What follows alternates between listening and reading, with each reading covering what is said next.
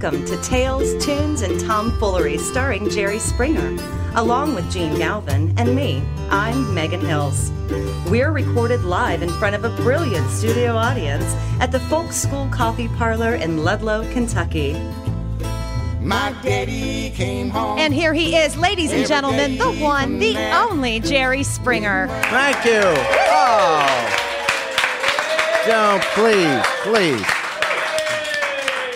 Don't, don't make me well up again. Hey, this is like, this is special for, for me tonight. Why is that? I mean, because Explain. uh, i- in our, in our audience, right, finally, after all, for one year, I've been bragging about, you know, how good her cooking is and everything. Oh no no no no no no no. Oh, and now, so now it all changes. My huh? wife's here. Mickey's here. Mickey's here. Yeah. There, Mickey. Yeah. Yeah. I know, Yes. I, and you know, Megan. Yep. For a year, you've been doing Awful. awful No. jokes about the, your spouse's cooking. It's true. No, now that- all of a sudden, Oh, she's the it's best like, cook in the- oh yeah. yeah. Whoa, no, uh, only. You're a sorry, only- sorry no, little That man, bit Jerry about Springer. praying after meals, no, So sad. none, none, none of that is so true. pathetic. You want to know something? What's that, and Jene? by the way, there's my spouse too. Miss- First Yeah, wife, oh. Bonnie. Bonita. Yeah. Okay. Okay. I'm which- surprised she which came back. I thought she was going to stay in Cuba, but Oh right. Well, yeah, they but she's both kept, were in Cuba. Well, you, I know you kept talking about I'm going to defect. I'm going to defect, and I'm like, why? What? You That's were the true. commie. No, no, no, not Oh, me. you were. uh, Oh, he Do we have like a lawn pictures of chair, By the way, man. man? when we shirt? came off the plane, Yes. tell the truth. What did I do when we You came off the plane in, in Miami? You kissed the ground. I got down and kissed the ground. He Yeah. certainly did. yeah, either that or you were having a kicked him right seizure. butt when they Well, yeah. I think you were having a seizure, had a lot of said, them, "Is he okay?" Is he all right? Well, at his age. Well, it's like you in Cuba when you're walking down the street and the guy stopped to help you. Oh, that was horrible. I was, was joking, joking around, around. you know, like uh, like I hurt my back, and I'm and some guy came up to me Grabbed his arm. and grabbed his arm. You okay? I was. Yeah. And he didn't know who you were because Cubans don't see the Oh, TV bring shows. that up no, again. No, no, no, I'm, not, I'm just saying. Bring that. They could have known who I was. They were keeping quiet. They were being very Chose polite. to respect his privacy. You know, I want to mention just one thing. You, I have always looked to you, Jerry, as my role model for relationships because Wow. Mickey's here tonight, Oh, and yeah. I've always admired, you know, the. I just wanted to follow your path. So, and and then there's another person in my life Yes. that's sort of similar to you, my uncle Thomas. Oh, what and happened he with Uncle recently died, by the way. I'm sorry, I'm and sorry. may his soul and all the souls of the faithful departed may they rest in peace. Amen. Right, Megan? I hate you. Uh, my I sister Catholic. Yeah. My sister Catholic over there. Yeah. Or as we say, Yiskadal Yiskada Shemay Rabo. Yeah. he thought what I just said was like a Bob Dylan lyric or something. But my Uncle Thomas, I happened to be with him uh, Oh, the night that he died? died in the hospital. And it was a small room, and he called my Aunt Julie over and he whispered into her ear, he says, uh, Julie, you've always been with me. You were with me all the time. You were with me when I lost my job. You were with me when I lost that business years after. When I lost our house, you were with me. When my health failed, you were with me. And then he whispered into her ear, "You, I think you're bad luck for me." Do not encourage this behavior. This was page 37 of the, uh, the best jokes. oh my gosh. uh, it's so at the painful. So painful. Yeah, come in with new material though. He doesn't. Oh, yeah. He does not. Oh yeah, do something new. Do a new piece of material. Well, right we here. were just before the show started. We were talking about, and one day we'll, we'll do a podcast on it about how either how we met our wives or, or how we proposed to them. That's a good idea. Actually. yeah. Do you remember what words you used when you proposed to Bonnie? I absolutely remember. And she's sitting here and she'll tell you, I said, I beg of you, marry me. And she said no. And that's the truth. And then Yeah. she walked away. That, and she walked away. And then And I- sometime later, she, I begged her, I beg of you, will you marry me? And she said no. well, there's Not a a, smart chance. woman. You broke her down, huh, Jene? Okay. Just wore her down. And Word out. with me it was a little different. I turned to Mickey and I said, "You're having a what?" Oh, no. No. It's a joke. What? We're going to go over the definition of a That's joke a, again. a joke. Is there, don't you have a, It's a joke. We're going to revisit that. Isn't there something on your brain So like a bad. governor? Nothing I tell tells these you- jokes. It is the furthest thing from the truth, but I just tell jokes. Just so bad. You're having a what? That's how I propose. oh, for the love Hey, by of the way, we're on Facebook Yeah, we Live are. right now Oh, on the these Jerry are li- Springer these podcast work? Yeah. Facebook site. Yeah, go Facebook. We think we're live. Wave Well, to co- the- come over here because they, they can't move the camera. slide in here That's for a second. Jene, and, Just and to Megan, come verify. over here. I can't get She over can't there. over there. Look at that. Look, this is. And there you go. See? Yeah, proves But the three. contract says they have to be off camera. I don't do any shows where there's anyone else on the other camera. people. okay, you know. You know. How You do know, a serious Yes. moment Yes. when we were in Cuba. Oh, right. And This there's is- an episode in the archive. So if you want to hear about our Cuba trip, you can go to the archive. It's episode 56, I think. Anyway, this is serious. Mm-hmm. When we were leaving after a fantastic five days, we're at the airport. Our guide, Jesus, who is a native Cuban and a professional guide, email me at jene at jerryspringer.com. Jene is J E N E, not G E N E, J N E. And I'll give you his contact information. He's Yeah. already gotten a potential Good. customer from us because he's really good. He was amazing. He took us, and Jerry, you smartly said, Megan, I want to set this up, and then I want you to, to happen to you. Yeah. And if you heard the other podcast about Cuba, we joked about we didn't see Megan for four of the five days, and that's true. it went from what eight hours now to four Yeah, days. It was four hours It was to four eight hours. hours. Were you on the- 28 were you hours. on the trip? I was. I was there. Yeah, Yeah. it was a lovely trip. Thank you both. So Jerry smartly said to Jesus when we got to the airport, "Hey, stick with us." To, because you know we don't speak the language, make sure we get right just about onto the plane. He said, "Yeah, I'm going to do that." He got us right up to the ticket agents, which were American Airlines, though mm-hmm. they are Cuban nationals who were Yeah. working in the airport. So we all s- sort of spanned out. Casey's talking to one agent. Bonnie and I are talking to another. You and Mickey are talking to another. Megan is talking to still another. You and Mickey get through. I'm sort of watching all this, you know, feeling like everybody's got to get through. Casey gets through. Bonnie and I get through. And then this happens. Yeah. So I went to, and this is all very, very true, and I don't f- scare easily, and I was very frightened. Um, so I got up to the ticket agent, and they had my passport and visa and everything like that. And the gentleman looks at me, and he says, "We, you're not." Just says to me, "You're not here. You're not here. You're not on the flight manifest." And I went, "Well, that, that's a problem." Um, so I'm standing there, and I said, I, "I really, I don't know what to do. I don't speak Spanish. You guys have all gone through the line." Is he speaking English to you? He was broken. It was broken English. Yeah. So I mean, enough that we could communicate. And he said, "Wait here," and I waited there for another minute, and another gentleman came up, and he took my passport. And he, and the guy motioned for me to follow him to into this office, into this room. and you were at the end. gone from our vision. Correct. We didn't know yeah, where you you guys were. in line for which part for part of that check-in process, the were. second Yeah. part. You could have been on a van going to the gulag for all we very knew. much so. Mm. Thank you, Jene, for acknowledging that. No, we didn't know. Um, no, And it I was, was so- going to tell your parents that you were gone. You are such a gem. I tell you what.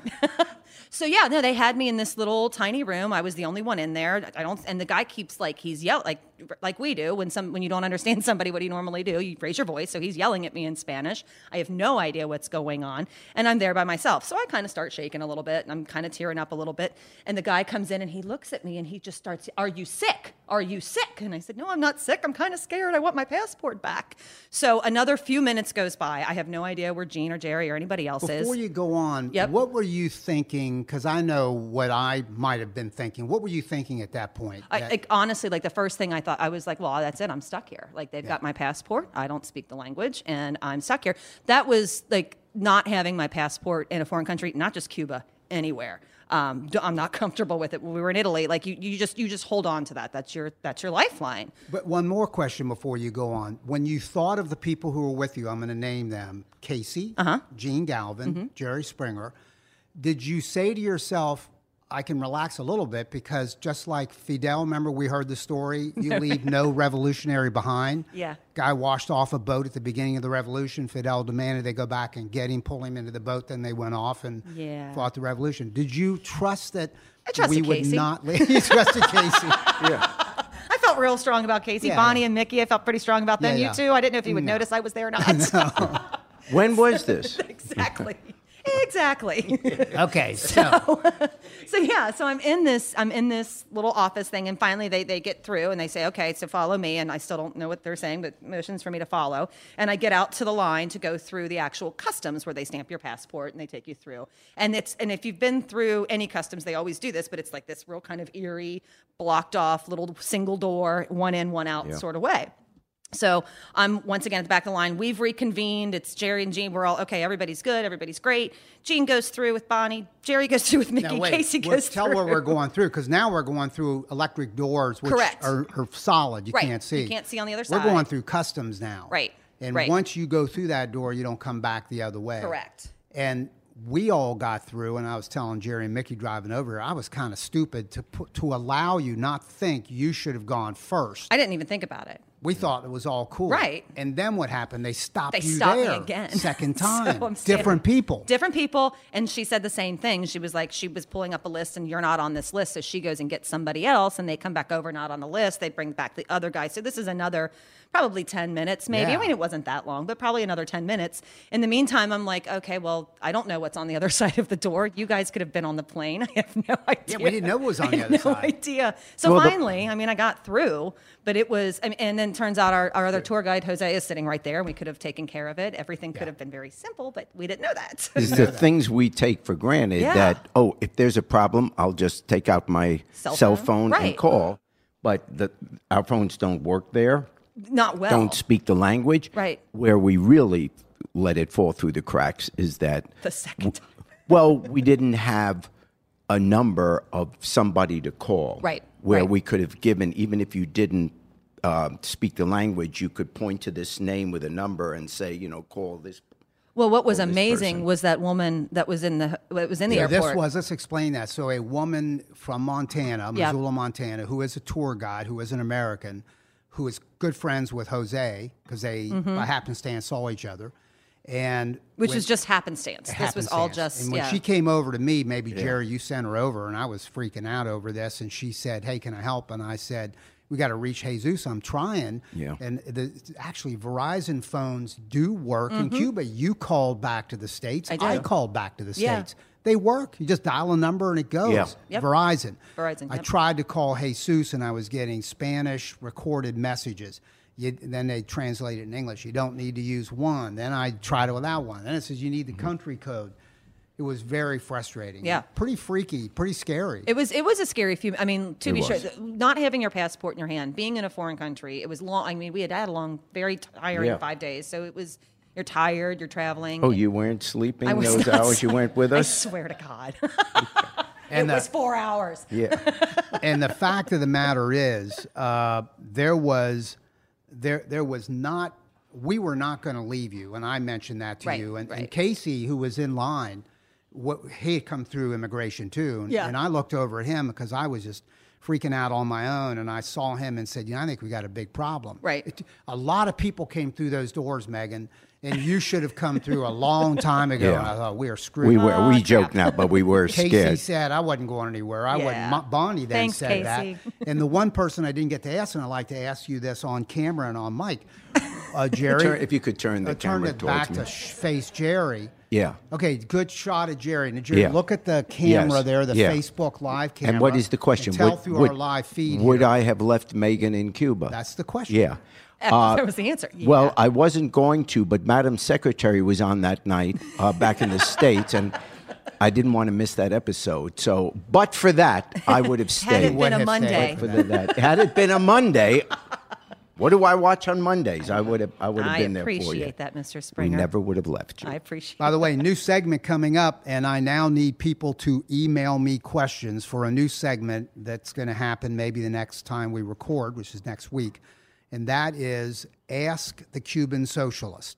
If you have a question you would like to ask a Cuban socialist You can about call 'em on socialism, Verizon. You can Yeah. use yeah, Verizon you and give them a call.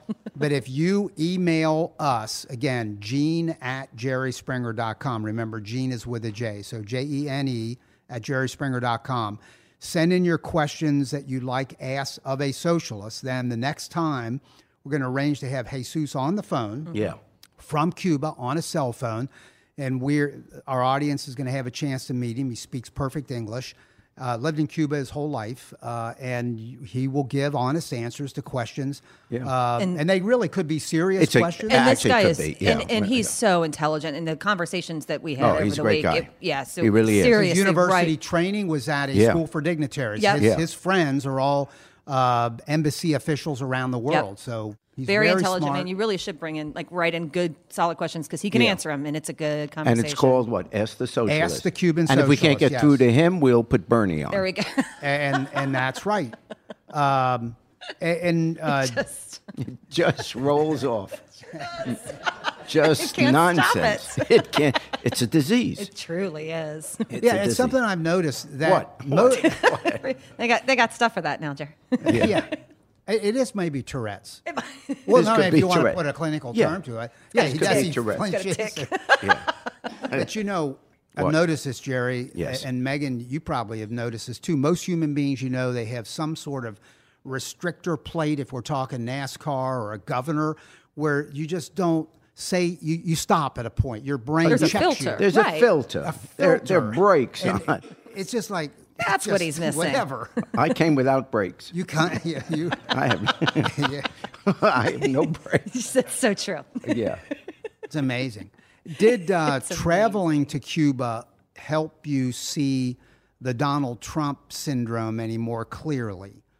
Do you think, for example, and by the way, we were talking before we started this episode, that the Real Clear Politics average, realclearpolitics.com, amazing site. They're they're really not biased in any direction, and they just are data freaks or data nerds. So they are they one of the things they do is they take all the polls that are being done and head-to-head races between Hillary and Trump, and they average all of them. And the average today on May 24th is that Trump is ahead slightly, might be within the margin of error, but now he's ahead. So, oh. what's your latest you Well, know, on that- or Well, comments sure. Uh, this? like any American, I would be worried. Um, but just on that point about the polling, it's important to remember now that you can't really take a poll of Hillary against uh, Trump at this point because Trump is the last man standing. Trump is the Republican nominee, and there's no one running against him. So he's got this time now to try and get the Republicans to get behind him, and at least the Republicans that aren't for him to keep quiet. You've got to understand in the Democratic primary right now, you still have, even though Bernie won't get the nomination, you have a significant part of the party that is still very much Bernie. And at this point, they're not going to say, gee, I'm going to vote for Hillary. They're, they're going to say, you know, when you're in the middle of a campaign, you don't say that kind of stuff. By the way, if you look at the number of all these polls, the percentage of Sanders people that say they won't vote for Hillary is a lot lower than the percentage of Clinton people in 08 that said they weren't going to vote for Barack Obama. A lot lower.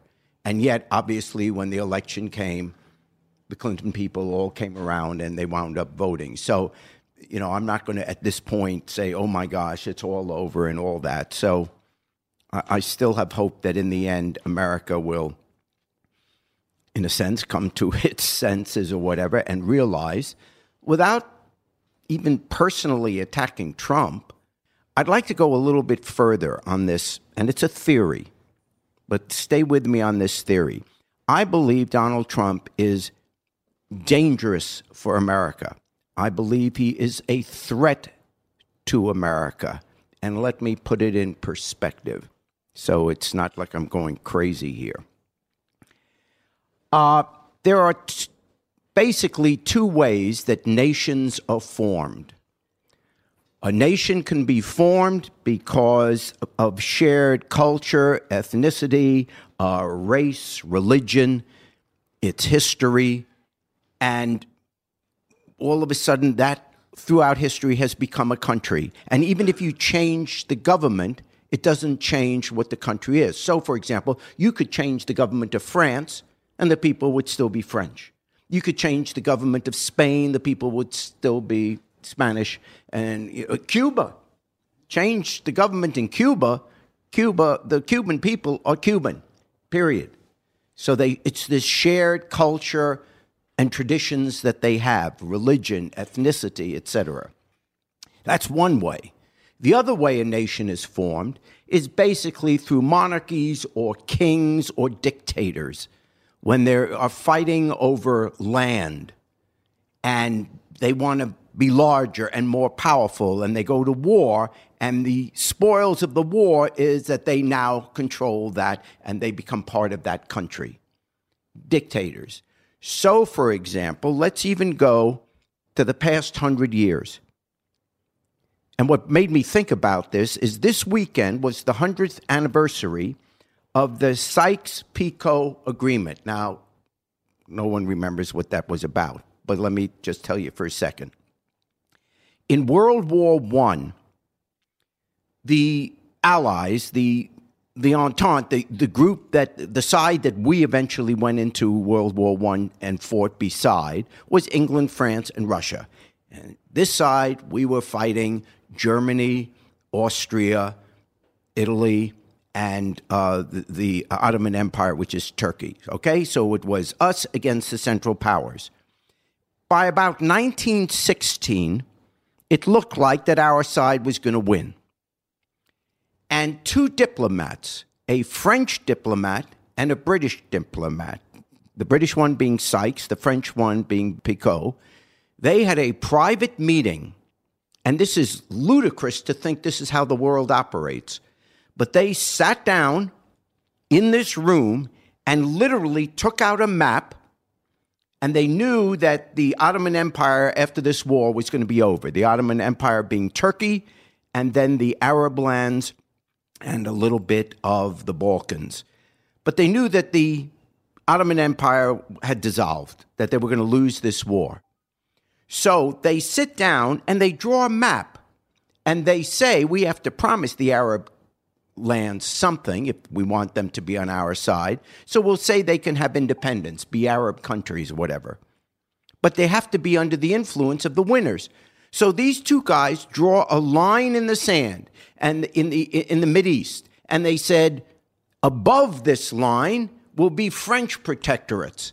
And so they gave them what became Syria and Lebanon.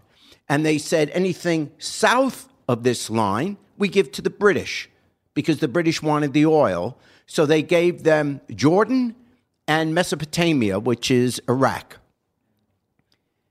And that's how they made a country with no thought about the people that lived there. The fact that there were Sunnis and Shiites and all these different religions, all these different uh, um, entities and cultures they just threw them together and said, You're a country. The point is, when dictators or winners of wars put countries together, these are fake countries that continue to exist only so long as the dictator stays in power. So, therefore, when communism fell, Yugoslavia fell apart. And the six republics of Yugoslavia uh, Bosnia, Herzegovina, Serbia, Montenegro, uh, Macedonia, I'm forgetting some, uh, Croatia, uh, Slovenia. As soon as Tito fell and communism fell, there was no Yugos- there's no Yugoslavia anymore. They're all independent republics. When communism fell in 1989, there's no more Soviet Union anymore, and all the republics of the Soviet Union became independent. Now, how is this relevant to what is going on right now? The one exception to what I have said, how you form a country, you either form a country because of a shared culture, which is what a lot of the countries we know, most countries are like that. And the other way is through dictators or winners in wars that create countries out of thin air and say, you're now a country, even if there's no mix. There's only one exception on the planet Earth to that form of starting a country. You are in it. The United States of America is the only nation ever to have been created by an idea. The idea, as espoused by Thomas Jefferson in the Declaration of Independence, is that all men are created equal and that we ought to have individual rights, and those are God given. That's was the goal, but that is the idea America. We have always been an idea, an ideal. It has never been about anything else because the truth is, we aren't of the same religion, we aren't of the same ethnicity, we aren't, we're everything. We were, became the Statue of Liberty. We weren't pure in the beginning, so we had to amend constitutions and have civil wars to do away with slavery, and ultimately to give women uh, the vote, and ultimately, uh, you know, all the freedoms we've moved towards over the past 200 years. But we are an idea, the only nation on earth created by that. Now, I started out by saying that Donald Trump is a threat to the United States of America. And I'm not sure he's even aware of it because he goes around with this ridiculous slogan, we're going to make America great again. When in fact, what he is proposing is to destroy the idea America. When you want to replace the Statue of Liberty with a wall, when you want to say Muslims, you're not welcome in this country, when you want to say that we're going to deport 11 million Mexicans, that is exactly opposite to what the idea America is. If we no longer respect the idea America, then we are nothing more than a piece of land with tribes, which is exactly what's going on in the Middle East. They've got the Sunnis, they've got the Shias, they've got ISIS, they've got all these groups. America will move in the direction of being tribal.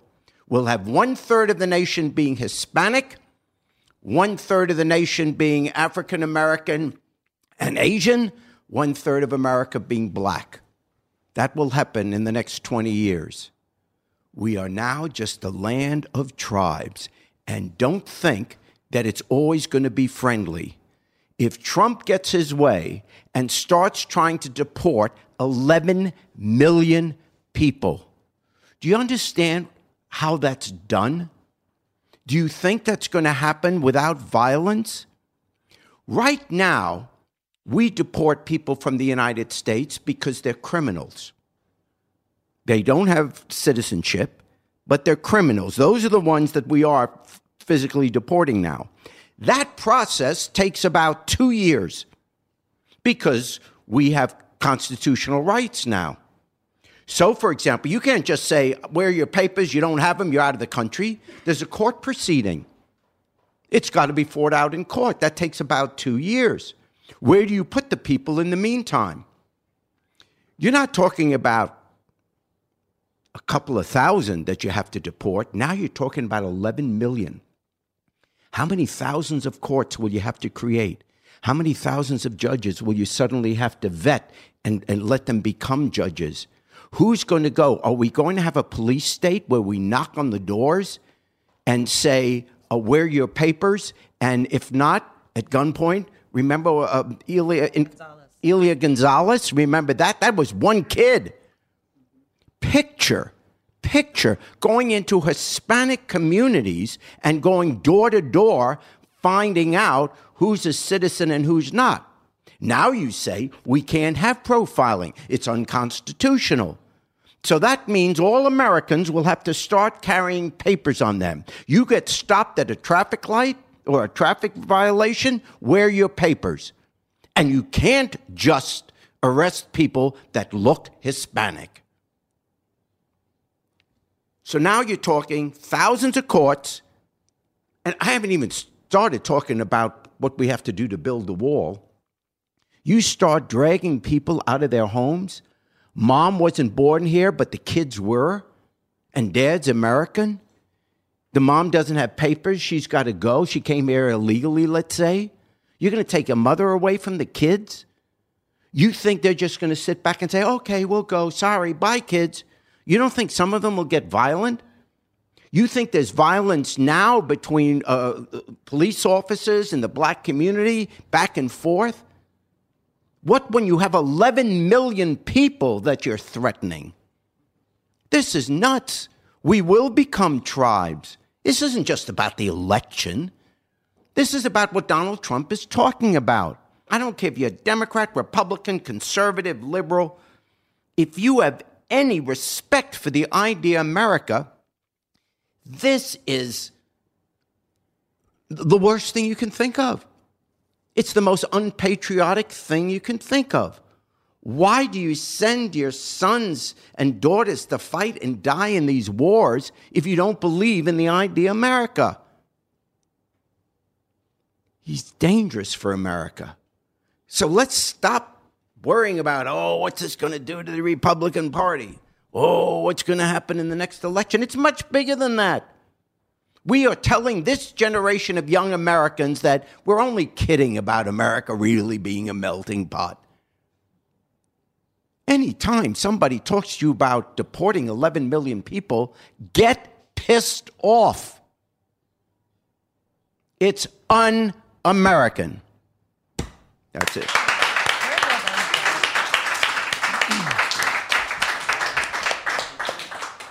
Hey, uh, you know, I keep remembering that you were born in England and you can't run for president. However, I am today announcing my candidacy. With, with that Bobby Kennedy accent, too. right? Yes. That's what you slide back. I slide right into that. Right into that. Hey, did you know that uh, we're not really sure Facebook No, it's working. I'm reading some of the comments. Oh, no. really? Yeah, Jerry's dropping that knowledge was just written. Oh, good. Well, that's What? good. Jerry- good. oh, yeah. oh, oh. Who was it? It was uh, Jonathan. I can't pronounce Oh, I, Jonathan's I, last owe, name. I owe him money. That's why. yeah, yeah. So there are comments. It's working. yeah. Good. Hey, by the way, uh, did you know that this building, and I think Cat- Catfish, I can see standing there, was it the fo- he turns the other way? Folk School Coffee Parlor Everyone denies was a knowing Gene in Jewish public. deli when they made Lost in Yonkers The This movie? was a Jewish deli? And Oh with dead God. chickens in the window. For Lost in Yonkers. That's a cute. Lost in Yonkers. Was- and, and it was filmed is- right here? I Yeah, didn't and know some that. of the local people, and and you know, this is just Well, when you think of a Jewish community, you think of Ludlow, Kentucky. First thing on my mind. That's true. And Yeah. not everybody was a fan. I'm not even going to say it. There was a famous actor who was here, and and the locals ragged on him. Not not going to mention his name. It's not fair. Uh, you have to. well, I could. I mean, I mean, no, you I, did. no, I'm not going to do it. Come Not gonna on, Richard Dreyfuss. No, stop that. Stop that. Thanks, Kat. Stop that. Because that's just rumor anyway. Hey, uh, Jerry. Yes, Jene? You, I, I know you, you talked a couple episodes ago about how you spent time in jail. We were all shocked, but in fact you did. And then I heard that you, I didn't hear, I know, you have been homeless in your life, and people don't know about that. And in fact, I got to set this up the right way because we're not going to make fun of homeless people. I know I'm not. No, I'm not. Uh, but tell us, tell our listeners about how you spent some nights homeless in Cincinnati. Yeah, well, uh, just quickly, um, I guess it was, it could have been 1989, something like that. I was anchoring the news here in Cincinnati. Uh, with, On yeah, the NBC affiliate. on the? NBC affiliate, and I would do the news every night. And you know, it, when you do the news, you do uh, special projects, and um, you know, I was a flaming liberal even then. Um, but one of the issues was homelessness, as occurs every place, and certainly in big cities.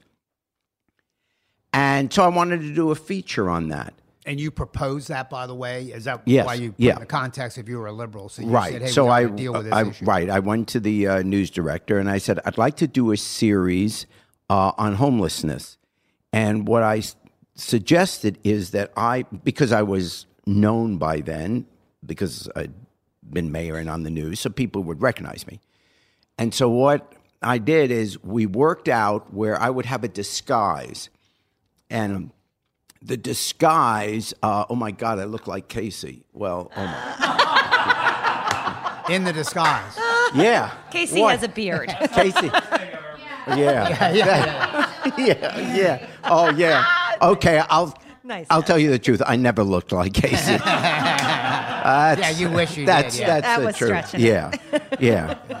Yeah. Okay. I looked like Henny Youngman. yeah, yeah. No, but what we did is How'd the you get the disguise? Yeah. well, the theater department at the University of Cincinnati uh, really changed my look totally. I mean, they went all out, Well, that's and cool. they put out a, a beard that would not come off. I mean, a real beard changed my hair. I mean, you could not recognize me. I'll tell you a story. Uh, In fact, and then I was out on the streets for seven days. Oh wow.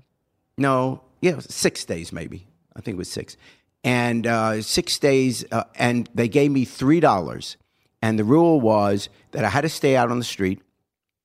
In other words, I couldn't go home, and uh, I had three dollars. So, in other words, I would have to beg for money in order to be able to go and eat or go to a soup kitchen or whatever and get the experience. Now, let me say before going any further, I did not for one second believe that doing that I would really know what it's like to be homeless because the truth of the matter is, I knew when it was all over, I would go to a lovely home again and my family and all of that. And, you know, if worse came to worse, I could, no one knew I was doing the series. I could just stop and say, I can't do this anymore. So, You could go get in your car even, yeah, which was well, I couldn't kind of car find at a, the time. Well, I couldn't find a place to park the Bentley. So, uh, no, I did. There he is. There he is. There's the Jerry we know. That's our Jerry. There's the Jerry we know and love.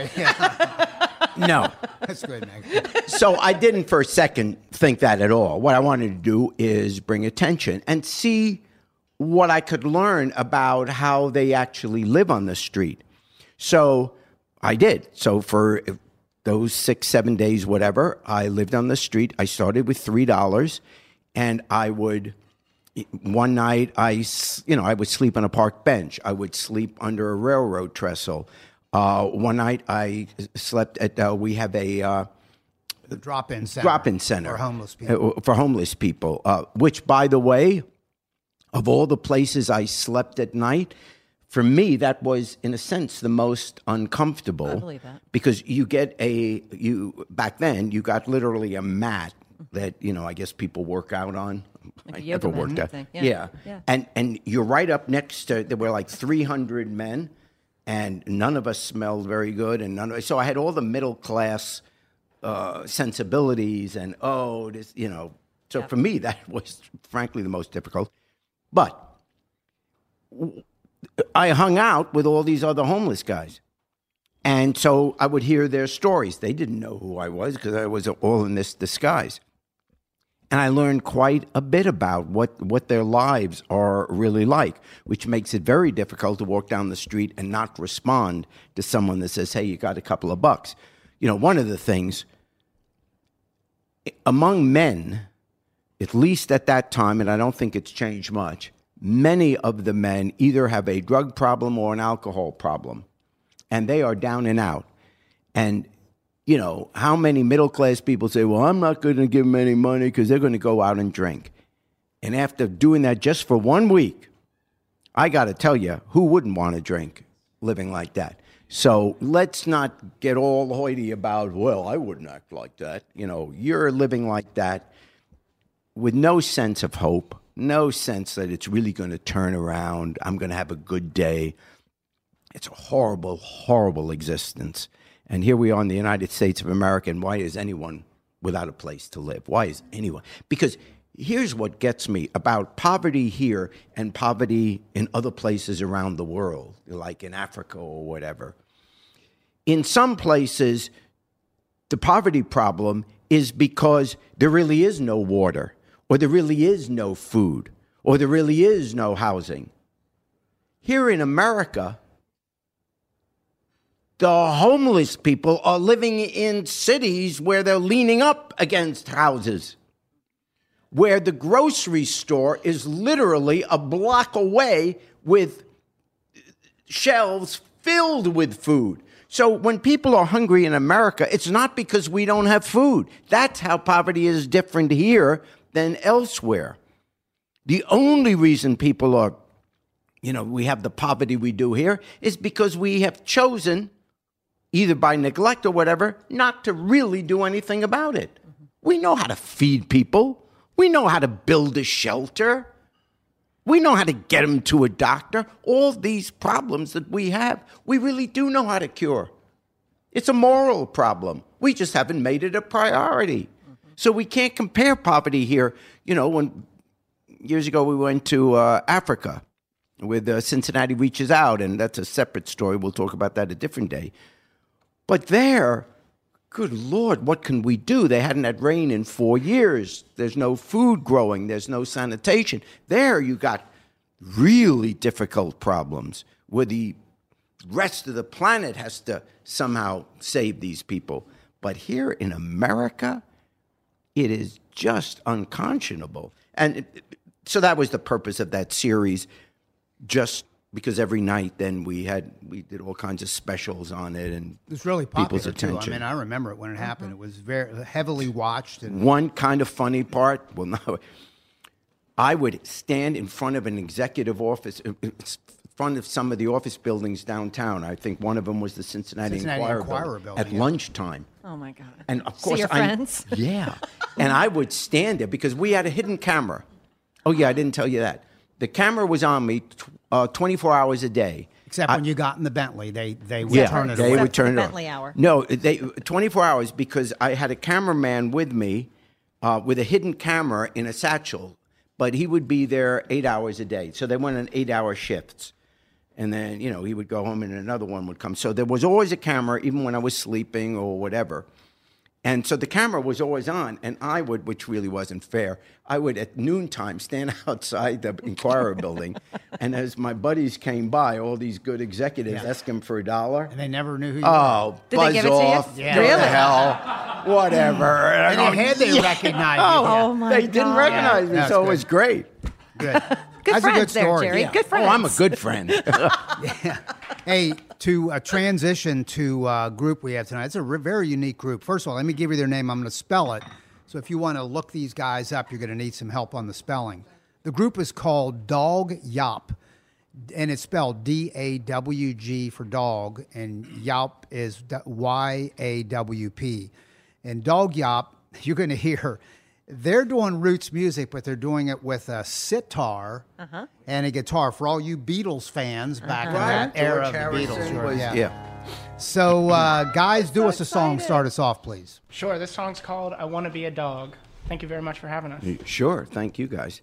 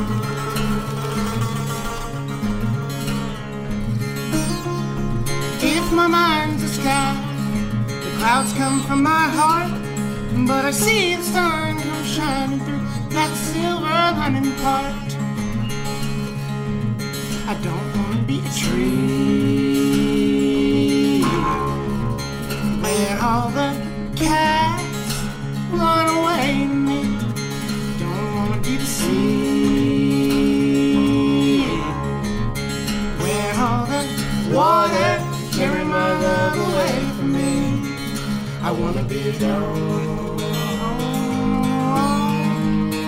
I wanna be a dog. I wanna be a dog.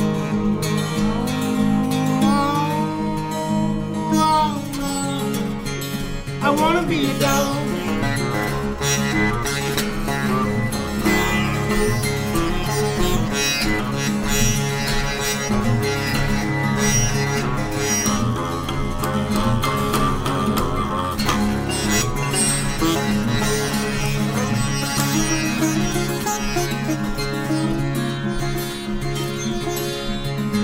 sitting down by the river, a mile from my home.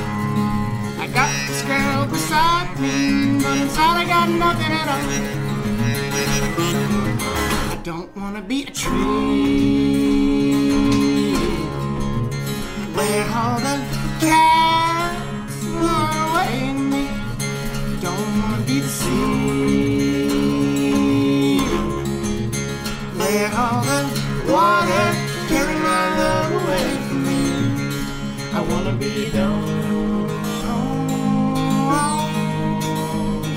be a dog. I wanna be a dog.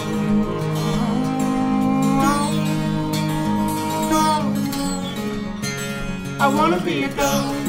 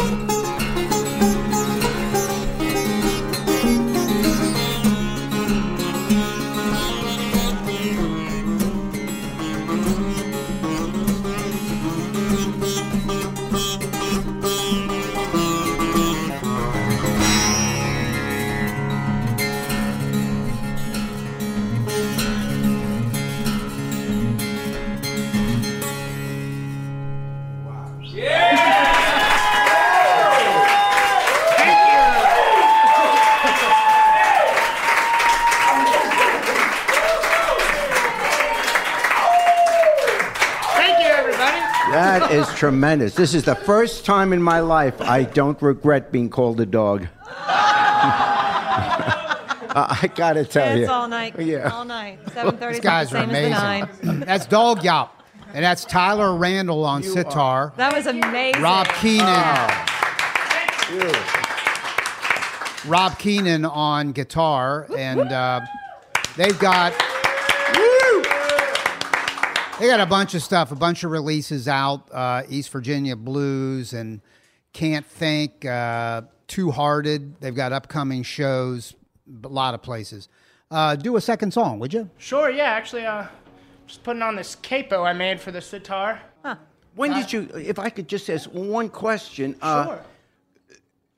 how did you start on that? Because it wasn't the first instrument you played. No. No. What is the process by which someone says, I guess you played the guitar? I played guitar uh, first and mandolin. Yeah. Um, and actually, I met Rob when I was a freshman in high school. Yeah. So about eight, nine years ago, something like that. Where was that? Where'd you go to high school? Turpin High School. Turpin High School Oh, here in the. Cincinnati Yeah. area. My son and daughter graduated from there, as a matter of Really? fact. Yeah. Yep. That's where we met. And you know Dave Schneider, who is up in uh, Woodstock, Schneider. New York. He's Yes, an he old told- student of mine from a hippie school called the New Morning School way back. I talked to him today. He told me all about that school. He said Yeah, nothing great. but great Good. things. Said it was a magic place, and Wonderful. without Oh, Dave there. Schneider, the sitar, because mine is, is a bit different. It's chromatic. I've added frets so I can play all 12 notes of a Western scale. Um, he helped me get my strap finalized and helped me get my capo all sorted out. He's a luthier. If people want to track him down, he's in Woodstock, He's New in York. Woodstock, New York, and he's the best there is. amazing. is. Yeah. Okay. Good. But just to answer your question, I heard it on the the Beatles "Within You, Without You." Yeah. And I was just getting into music, realizing that music was what I wanted to do. And I just met Rob, who had been into music for a long time. And I heard that instrument on it.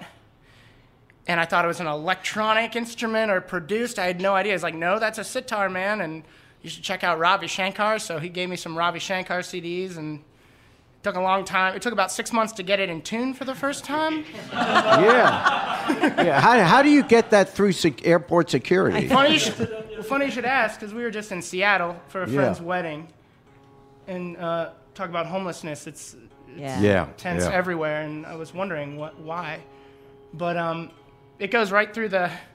Like I set it down, it barely fits through the X-ray. Yeah. Wow. It's pretty funny. You always have to gate check it with a pink tag. yeah, yeah, I Yeah. got to. Or Do a second song for us. sure, Yeah. this one's East Virginia Blues, an old song we first heard done by the Tillers.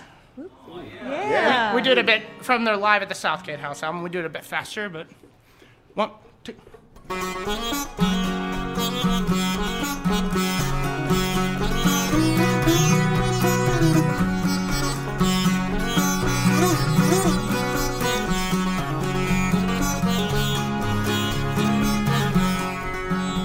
I was born in East Virginia, North Carolina, I did go.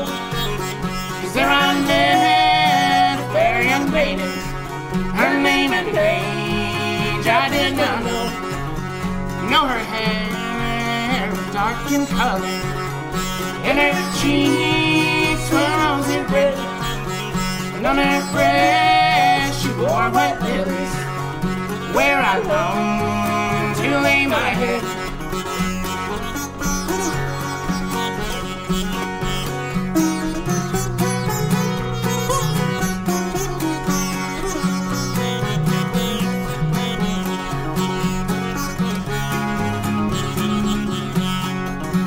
Now, Molly dear, go ask your mother if you're my bride,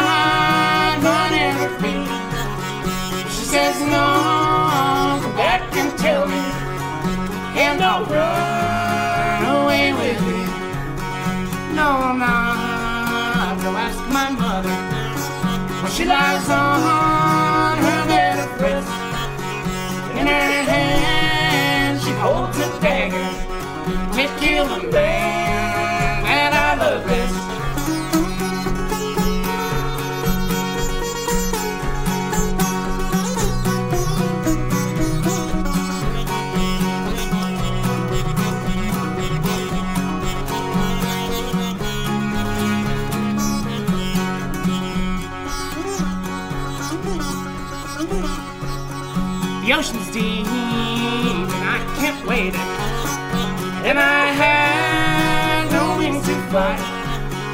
I'll just get some blue-eyed boatman for to row me over the tide.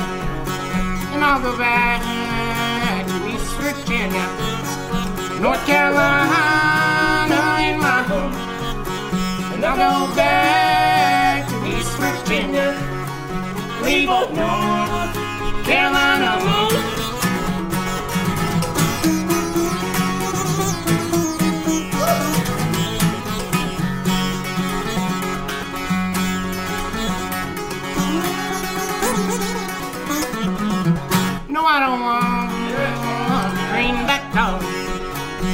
Don't want your chain. All I want is your love, darling. Please say you'll take me back again. For you know I long to see you at my door. You're welcome here. And at my gate, I'll always greet you. For you're the girl I tried to win.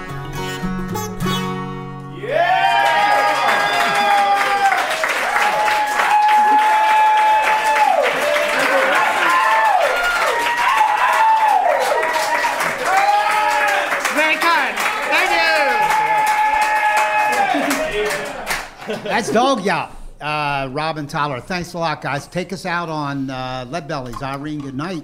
Cool. And Oh, that Jerry is a Springer, perfect song for the first Sita. time in the history of the world is going to sing Done- with a done on a sitar, sitar. back backing. That's so cool. Yeah. That's so neat. Start with the chords and I'll get in tune a little bit.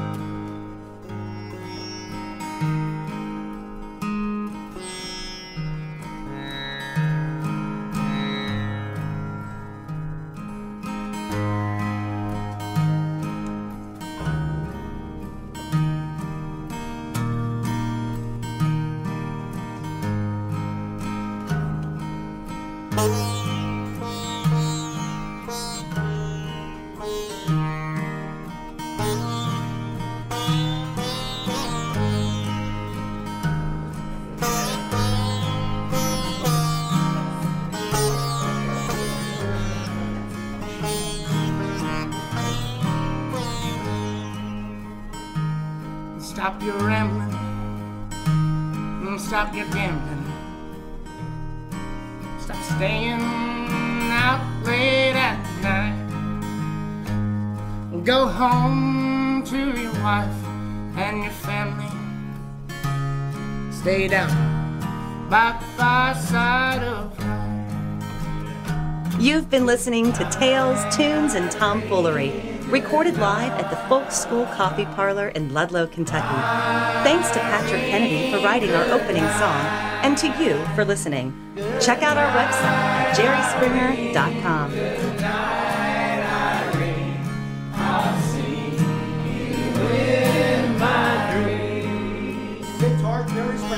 Sometimes I live in the country, and sometimes I live in town. Sometimes I take a great notion to jump in the river and drown.